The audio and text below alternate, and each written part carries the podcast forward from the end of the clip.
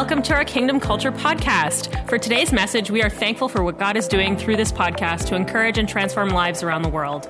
If you have a story to share about how God has encouraged or transformed your life through this podcast, we would love to hear about it by emailing us at mystory at kingdomculture.ca. If you would like to support this ministry financially to help us bring messages like this to you every week, you can do so online at kingdomculture.ca at the Give option. We also would love to connect with you on our social media on Instagram and Twitter at KC Ottawa and Facebook at Facebook slash Kingdom Culture Ottawa. We pray that you would experience God today and be encouraged through today's message. Enjoy! Hey, Kingdom Culture family, so good to see you here online. Welcome, welcome. Love for you to engage in the chat. I know that many people are coming back in person now, but if you're still online, if you live abroad, you're still connecting. So happy that you're here as well. If you don't feel comfortable coming back yet, so happy that you're here. Don't forget to engage in the chat. Let us know how we can pray for you. Send some fire emojis, send some wink emojis, high five emojis, props emojis, whatever emojis you want to send. Just engage in the chat. Whether you're watching on Facebook or you're on YouTube as well, share the link, share the broadcast, subscribe if you haven't already to our YouTube channel. It would mean the world as we continue to move forward as an online community. So, you are part of our online community. And so, we're so excited that you are here last week. Um, maybe you missed the in person and or, or you were there and you're online today whatever the case may be it was incredible. So many healing testimonies uh, that i heard both from the actual service that day the actual experience and just hearing a bunch of testimonies of healing of people coming for the first time in person after they'd been online for about a year and and you know things happened and god healed them during the broadcast. So i'm praying for you this morning that you may be one of those people that gets touched tangibly in your physical body. Maybe it's emotions, maybe it's mental, maybe it's whatever the case may be for you. That I'm praying that you would have an experience with God. That's what our heart here is really at Kingdom Culture is that we want to help everyone everywhere really experience the power of God. We want God to be a real uh, uh, real to us and make himself known to us in a real way. And so that's what we're about here. And so my prayer is that that would happen this morning for you. And so we are in a theme, as you heard last week, and I would really love it if you went back last week, listen to the message, um, because I, I, I feel like as we move forward in this in this season, it's to be the theme. It's not to be a series, but it's to be a theme around really focusing on the kingdom.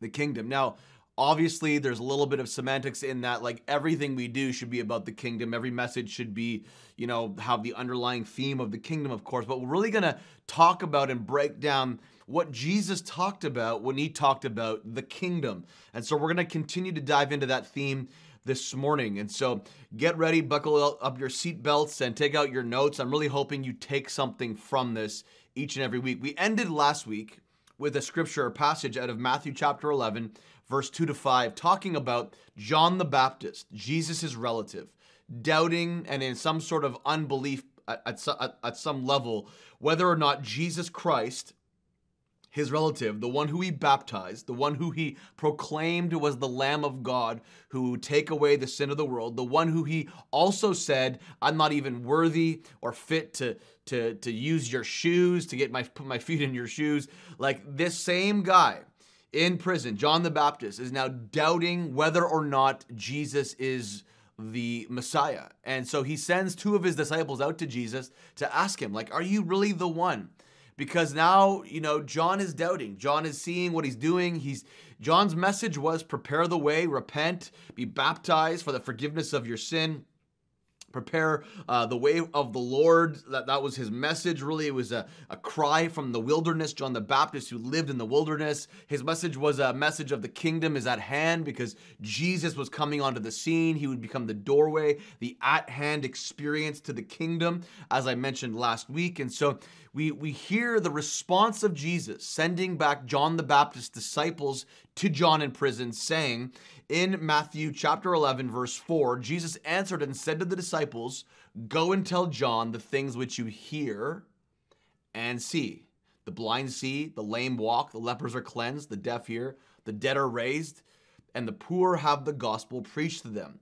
And this th- these two words that I really want to highlight, and I highlighted at the end of last week's message, is the kingdom, the gospel of the kingdom. The message that Jesus came to introduce was a message of hearing and seeing.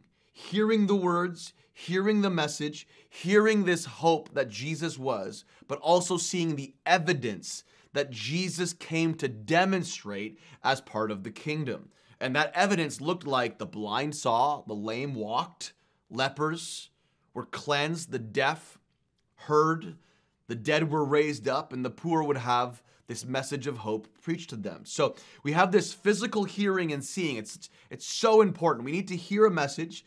We need to hear the message of hope, but we also need to see the evidence in our own lives. It's not kingdom if you're hearing only. In fact, James says that if you're hearing only, you're actually in deception. You're deceiving yourselves. You can read that in James chapter 1. If you're a hearer only of the word, you're in a form or a level of deception.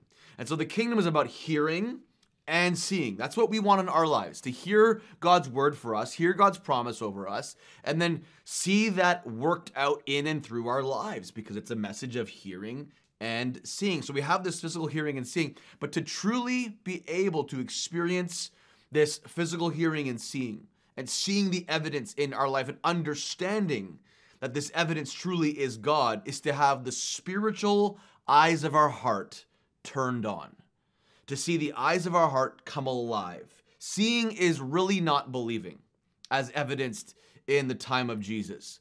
Believing is seeing. People always say, if I see it, I will believe it. No, you will not. You've been seeing things for the last, you know, 50 years of your life and you still do not believe it. You may see a miracle happen, but you may believe it's not a miracle. It's somehow explained by XYZ. You may see the fact that, you know, you've been living miraculously for the last 50 years and think that it's just coincidence. You're seeing it, you're experiencing it, but you may not believe that it's a miracle. You may not believe God is involved. So even though you see does not mean you're going to believe in what you see. You will believe based upon your reason, your logic, and that's just not kingdom, okay? And the reason why I say this, and we see this through scripture, I said seeing is not believing, as evidenced in the time of Jesus, because Jesus would perform miracles. The disciples would perform miracles and perform things that were the evidence of this kingdom life, and yet the people around them had a hard heart, were stubborn, stiff necked, and did not believe. So although, although they were seeing here, they were not seeing here. You have to see here first before you see here so that you can connect what you see here to the reality that it actually is God what's happening in front of you. Let me read this uh, example for you, just this passage in Matthew chapter 13, verse 10 to 16. After Jesus had been teaching, it says here, And the disciples came and said to him, to Jesus, Why do you speak to them in parables? Okay, a parable basically let me give you a, a, a, an illustration to understand a parable. The actual word parable means a casting alongside. It would be like if i were to throw a treasure map uh, at you and it falls to your side you have the choice whether or not to pick up the treasure map or not and search out the treasure. If you don't pick it up it remains a mystery but if you pick it up and you begin to search out the treasure you will find it that's what the disciples would do they would literally hear this parable it was like a casting alongside they'd be so intrigued they'd pick up this treasure map and they'd pursue Jesus in private, ask him the question, and then Jesus would show them what this treasure was. It was hidden within this treasure map. I give you an illustration just to understand what a parable was. The only people that understood these parables were those that sought Jesus out in private. This is why it says here, Why do you speak to them in parables? And he answered and said to his disciples, Because it has been given to you to know the mysteries of the kingdom of heaven. But to them it has not been given. For whoever has, to him more will be given, and he will have abundance. But whoever does not have, even what he has will be taken away from him. What is he saying? To whomever has an understanding of the value of what has just been given and has the ability to pick up that treasure map and seek out the truth of that treasure will get more and will have an abundance. But whoever just lets that thing fall to the side, kind of like letting seed just fall to the side, it's like going to church. You can be in church and hear a message, hear it over and over again, but if you don't apply it to your life, you will lose even what you have. It's like the birds of the air come and snatch the seed. Teaching is like a seed. If you don't water the seed, I was saying this to someone last week, if you don't water the seed that you're given right away and apply it to your life, it will not take root. And when something does not take root, it gives an open invitation for the metaphoric birds of the air to come and snatch the seed away from you. That's why in the scripture, he's saying basically, if you have understanding, if you have understanding and an ability to pick up the map that I throw at you and to seek out truth, to water that seed, and to apply it to your life, it will grow in abundance. But whoever does not have that understanding, even what he has will be taken away from him. Verse 13, listen to this. Therefore, I speak to them in parables because, this is what I want to hone in on, because seeing they do not see, and hearing they do not hear, nor do they understand. So he's saying, seeing, they see something, but they don't really see. Remember, you have to have this turned on before you have these turned on so that they connect to that this is actually God, is what they're witnessing. So they were seeing here, but they were blind on the inside. When you're blind on the inside, it doesn't matter what you see on the outside, it doesn't matter what you experience on the outside, everything is reasoned away and it's missed. I mean, in the religious case, in the Pharisaical Sadducee case, you know, often it was attributed to the works of the devil. Jesus' ministry was attributed as the works of the devil. You're casting out a demon by a demon. And Jesus' famous words that we've heard, you know, presidents say over the years, a house divided against itself cannot stand. If I was really casting out a demon by a demon, what would that make the demonic you know, kingdom all about. It doesn't make any sense. That would be a divided kingdom. It will not happen. So it says in verse 14, and in them the prophecy of Isaiah is fulfilled, which says, Hearing you will hear and shall not understand, and seeing you will see and not perceive. For the hearts of this people have grown dull, their ears are hard of hearing, and their eyes they have closed lest they should see with their eyes, hear with their ears, lest they should understand with their hearts and turn, so that I should heal them. But blessed are your eyes, for they see, and your ears, for they hear. This is a great example about how believing is seeing and how seeing is not believing as evidenced here. If it was the case, if you just saw, you would believe, man, everybody around Jesus would have believed probably because they were seeing some crazy stuff. And I think a lot of people, this has been a great divide in the global church where God begins to move in and even believers alike can't see what God's doing. They said that's of the devil. That's not God. That's and they make these hardline judgments. Yes, there are things that are not God's spirit. But I would say a lot of the time, we're so quick as believers to judge what we think is and is not of God based upon our inability to comprehend and understand how it could be God in the first place.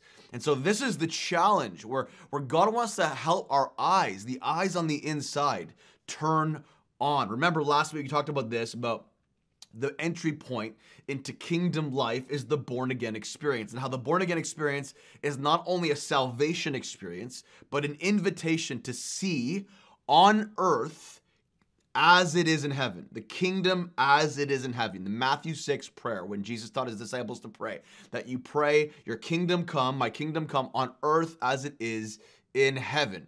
The born again experience is our entry ticket, our invitation into experiencing the as it is in heaven experience in our everyday lives. We see this in John chapter 3, verse 3. Jesus answered Nicodemus and said to him, Most assuredly I say to you, unless one is born again, he cannot see the kingdom kingdom of God. That word for see literally means to perceive and understand and come into an experience of the kingdom of God in our lives. And so for today, I want to dive into this concept a little more seeing the kingdom. Write that down. Seeing the kingdom. Seeing the kingdom. Understanding the kingdom, let's call it part two, okay?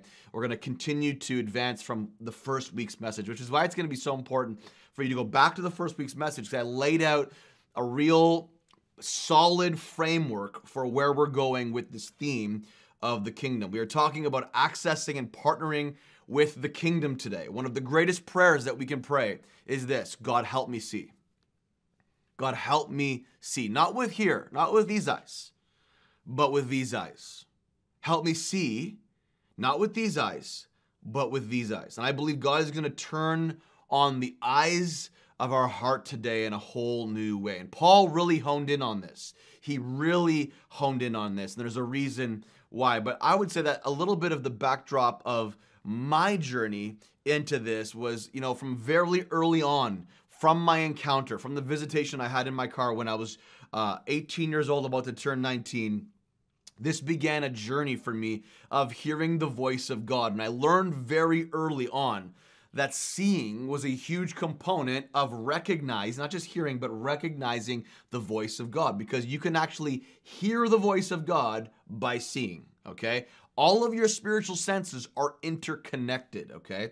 They're all interconnected. And I'm going to be diving more into this in my next uh, Hearing the Voice of God, Voice of God module number two, which is going to be coming out this year. So stay tuned for that. If you haven't already tuned into my first Voice of God module on supernaturalleadership.com, check that out. But we're going to dive into that more in that next, next school. We're going to go in really deep on that. But this is what I'm talking about today. I'm talking about turning on, I believe, one of the most important parts of our senses and this the eyes of our heart. Paul said it like this in 2 Corinthians chapter 5 verse 7. We walk by faith, not by sight. So we don't walk by sight here, we walk by faith.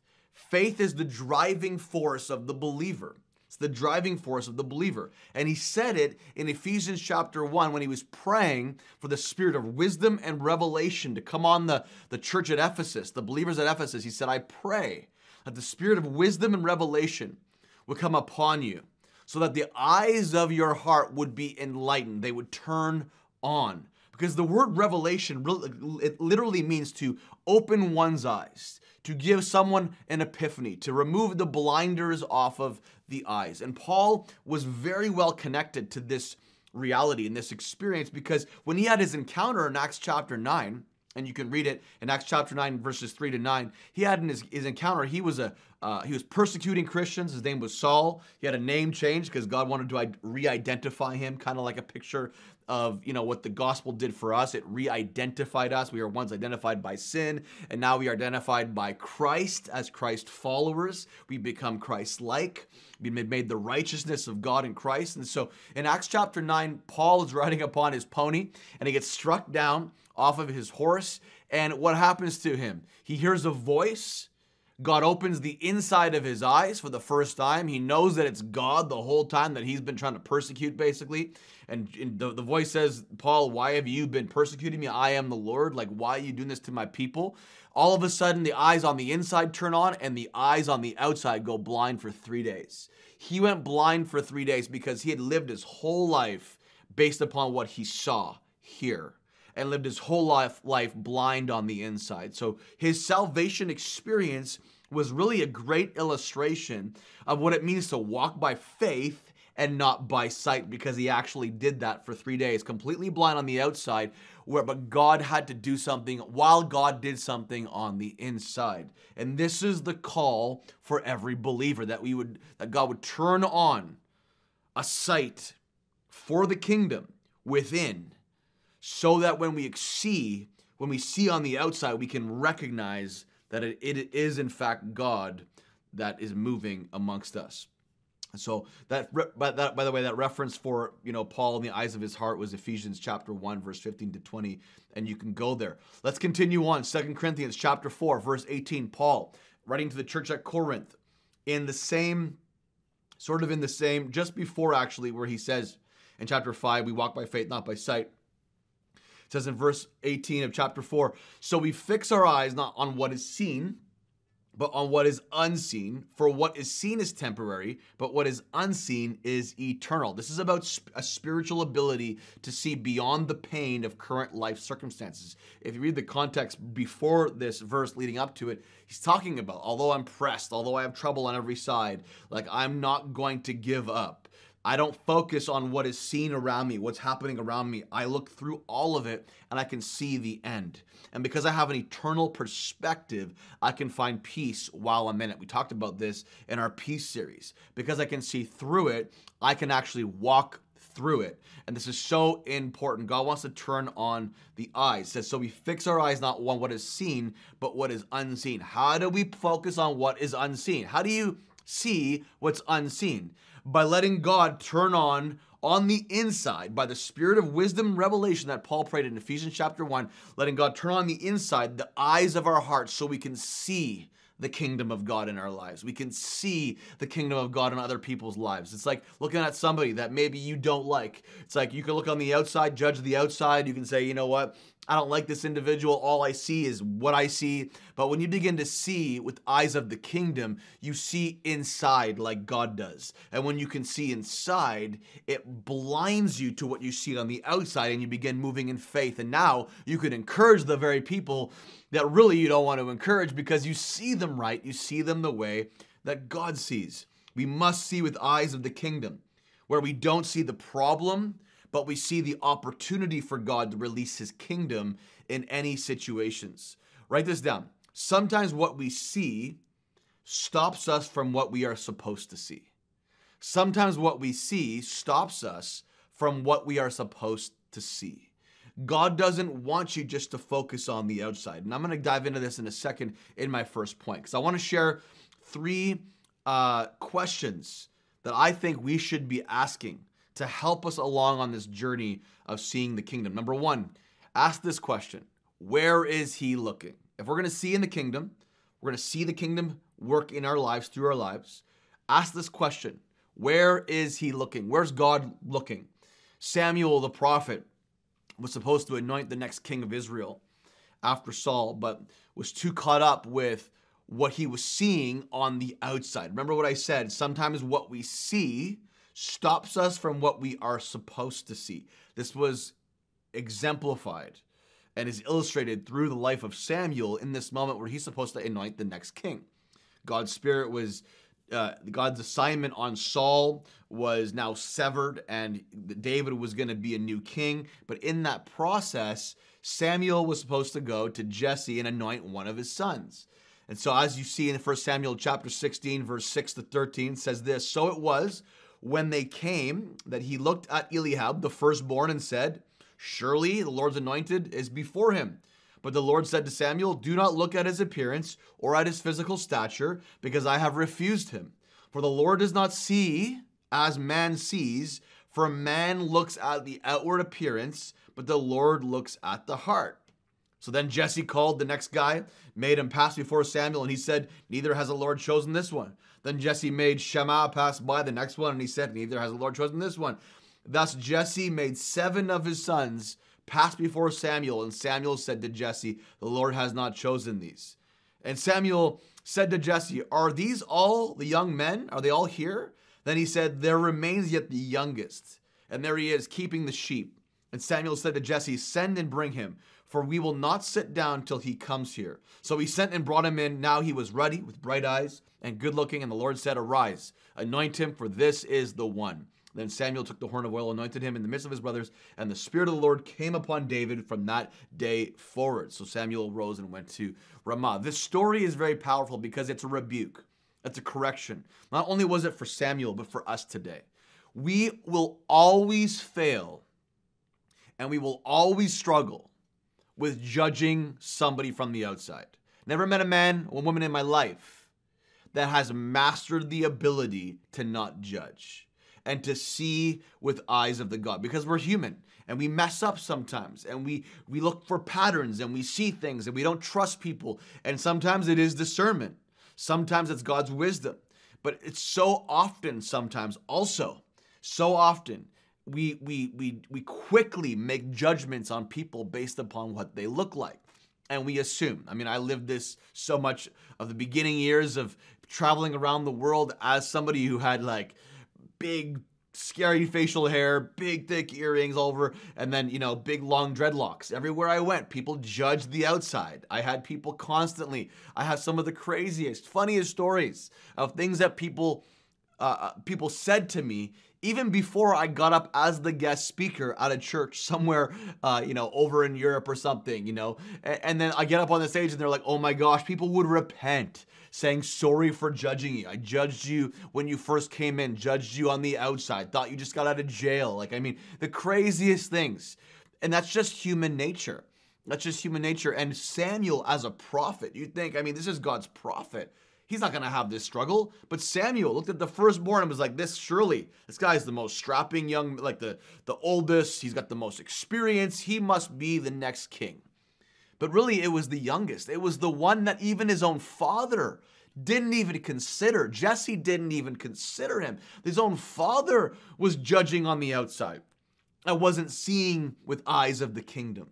And this was a rebuke, and it's still a rebuke for us. And I want to, I want us, I want to encourage us in this season to ask this question over and over again when it comes to people in our life, when it comes to um, job opportunities, when it comes to anything that comes our way. This question of God, where are you looking? Like, how are you seeing the situation? Because I see the outside.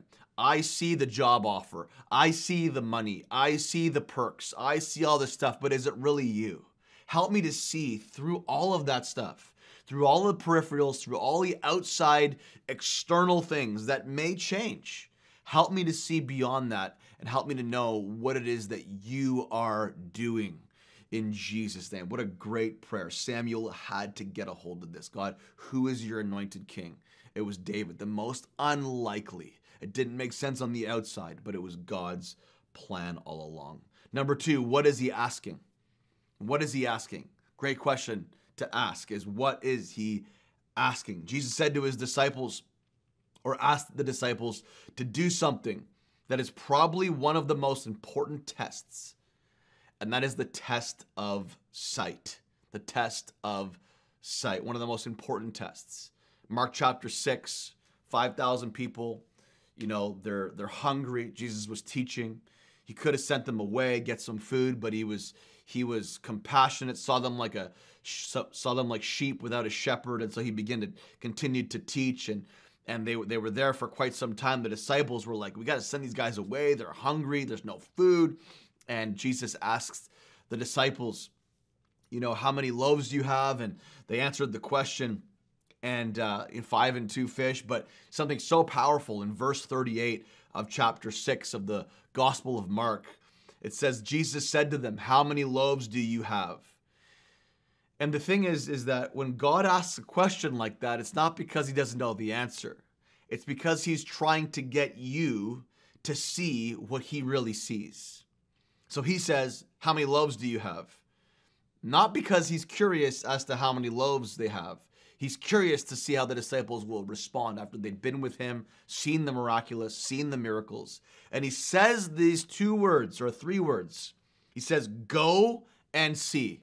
Like like like going and seeing is going to change anything. Like they all know they don't have enough bread, they don't have enough fish to feed 5,000 people, which in that time would have been the men only counted, not including women and kids. So let's say 15,000 people. That's a, that's that's like and that's minimum. I'd say 15,000 people. Could have been 20,000 people. Who knows? H- uh, husband, wife, family, big families, kids, lots of people.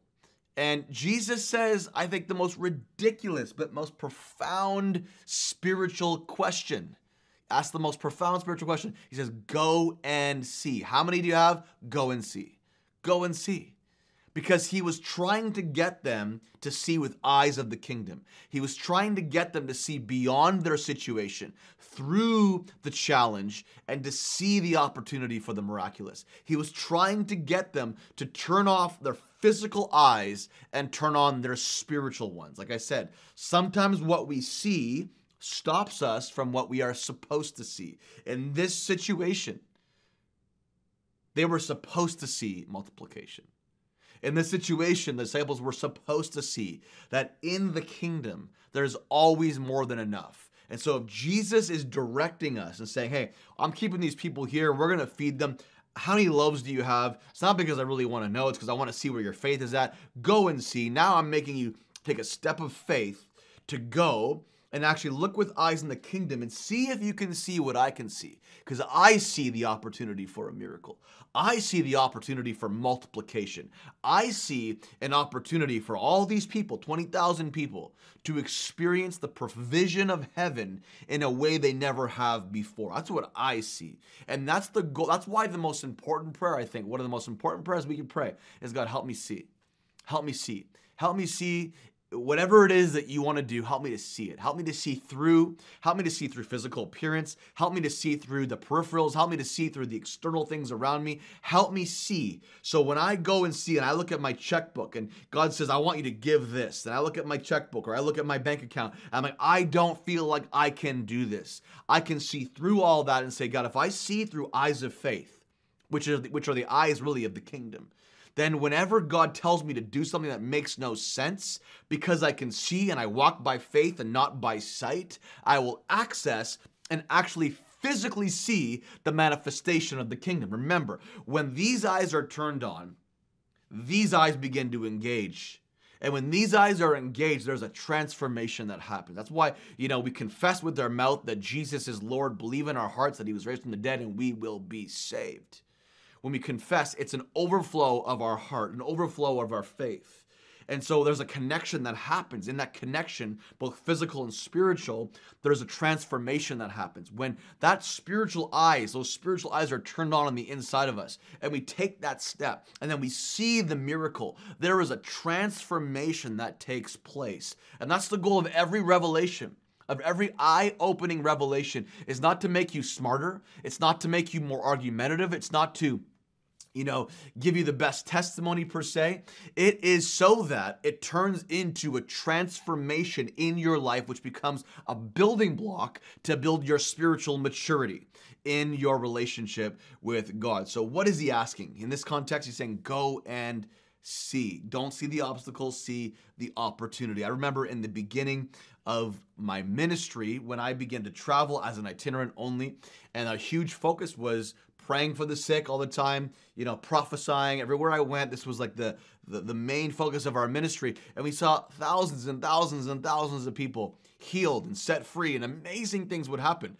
But I would, before I would go and pray, before I would minister, I often would I would get myself in a place through meditation and just be still with God, and I would see by faith people being healed. I would see by faith what God wanted to do in the meeting. I would see by faith the gospel of the kingdom that I would read about in scripture being made manifest and demonstrated in the place I was going, on the street that I was going to, for that outreach, for that mission, for that church, for that conference. I would literally see it before it happened because I would always pray, God, help me to see what you see.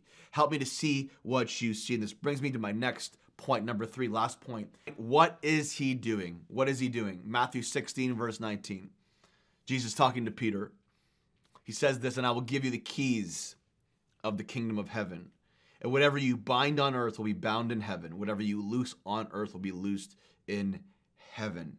When we have the key, we know what's already been bound and loosed in heaven. Because really, the way that you would actually read this verse is that it's kind of like this that whatever you bind on earth has already been bound in heaven. Whatever you loose on earth has already been loosed in heaven. We are simply just trying to mirror what's already taken place in heaven, which is why Jesus taught his disciples to pray, let your kingdom come on earth as it is in heaven. Whatever has happened and happening in heaven, let that reality happen here.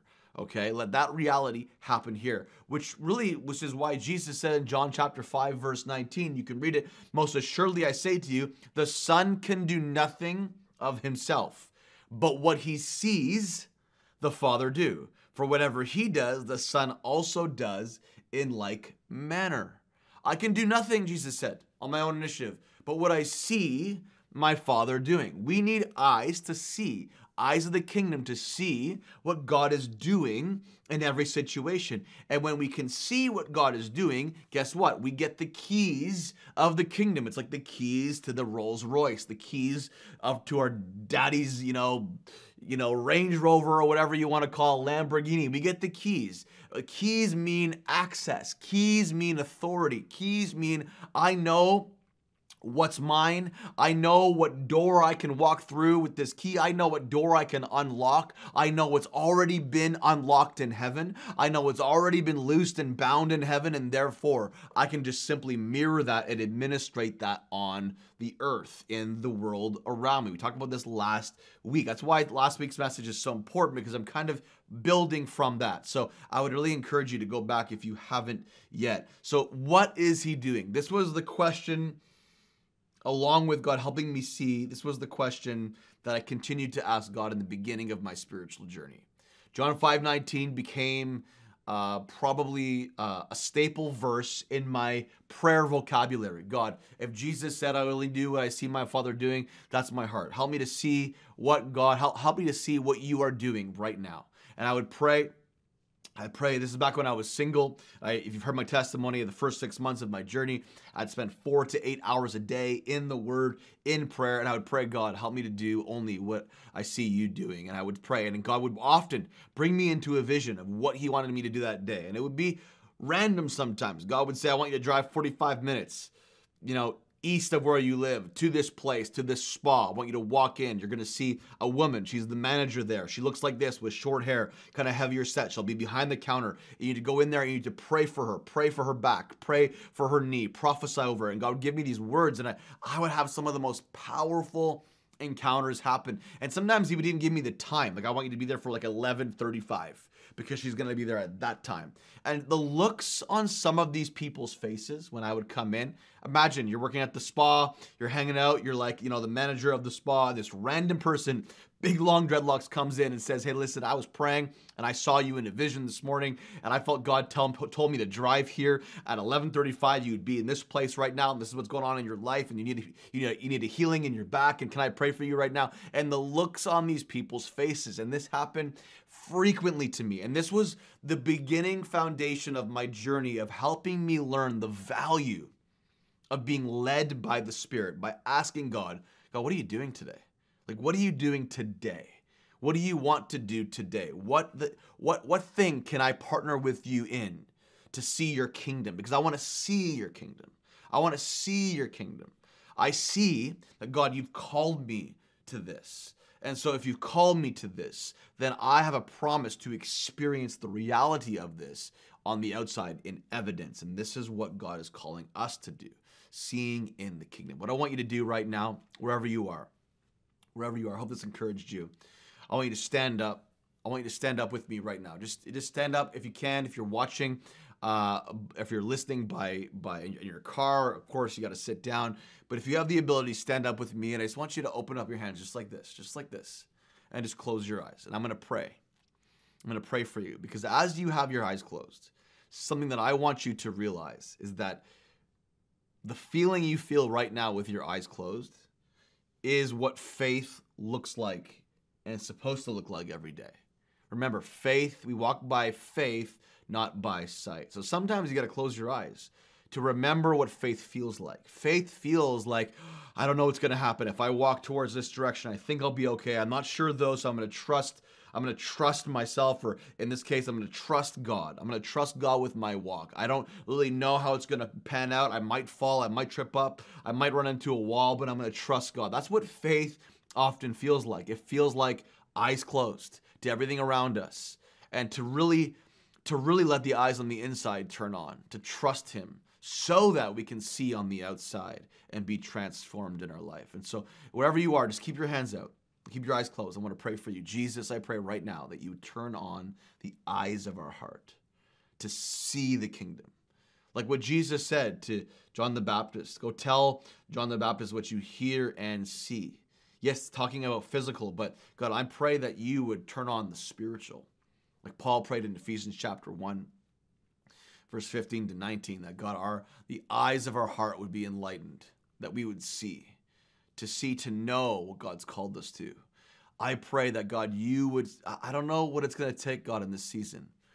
Maybe sometimes we just have to like close our physical eyes to some of the things going on around us so we can begin to see through those things and see the opportunity that God has for us. Maybe maybe the news is causing us to not see with the kingdom, to see kingdom Maybe the news, maybe the, the trauma that's happening in the world around us, the chaos is causing us to not be able to see kingdom. Maybe we're judging the outside. Maybe we're judging people, judging relationships, judging career decisions or whatever by what we see. I pray that we would see with eyes of the kingdom in this season. Help us to metaphorically go blind to the things that are robbing our sight on the inside.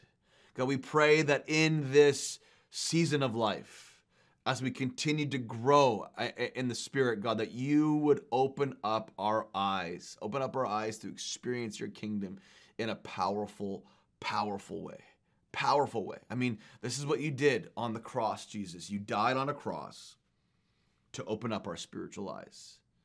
You died on I was once that famous song, Amazing Grace. I once was blind, but now I see. Not talking about a physical blindness, but a spiritual blindness. I was once blind to the kingdom. I was blind to God's love. I was blind to God's grace. But now I really see. Maybe that's you right now. You've been blind to God's grace, God's love. God's love and grace looks like this a cross. But it didn't end there. It was only the beginning. It ended at the resurrection. It ended at the resurrection. He died on a cross. He took on the sin of you and I in the in his physical body so that we could be released from the sin, the stain of sin in our spiritual body, and then be raised to new life in his resurrection. As he was raised from the dead, we would be raised to new life. And Ephesians 1 says, and then seated with him in heavenly places. Have perfected union with him. We become one with Christ. This is the mystery of the gospel that we are one with Christ. We are connected. We are unified in Christ. We have an inheritance in Christ because we are unified. Because of the great act on the cross and the resurrection, we can be saved. We can be set free. We can be delivered of ourselves and all the things that are holding us back.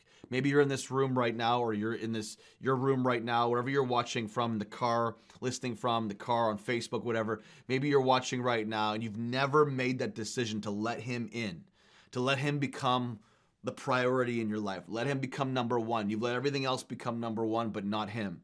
He wants to be your number one because in the end, when you die, that's all that's to matter. It's not to matter what your friends thought about you. It's not to matter what, you know, kind of car you drove and all the money that you had. What's to matter is your relationship with Jesus. How did you love? How did you emulate that relationship with Jesus on the earth? How did you love your neighbor?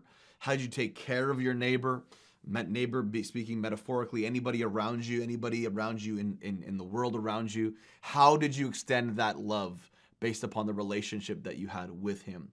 If you don't, if you don't have a relationship with Jesus, I want to give you an opportunity right now just to say yes. It says in Romans chapter 12 or chapter 10, Paul wrote this: If you confess with your mouth that Jesus is Lord, that He's God, and that he, ra- he was raised from the dead on the third day, you will be saved. You will be set free. All you have to do is say yes. I confess that you're God, Jesus, that you are the only way, you are the truth, and the only way that I can find life is through you. When you make that statement, a transformation happens. And it's exactly what we read in the beginning in John chapter 3, verse 3. Jesus said to Nicodemus, Unless you are born again, you will not see the kingdom of God. The kingdom of God, to see the kingdom of God, it starts, it starts at that salvation moment when you say yes. I want to see God. But before I see, I need my spirit to be reborn, born from above. I was born, but I was born in the image of Adam, shrouded in darkness, covered in the stain of sin because of one man's sin. But Jesus, you came. The Bible calls him the second Adam to destroy that line of sin in and through our lives through the born again experience. Why do we need to be born again? Because we were first born in sin.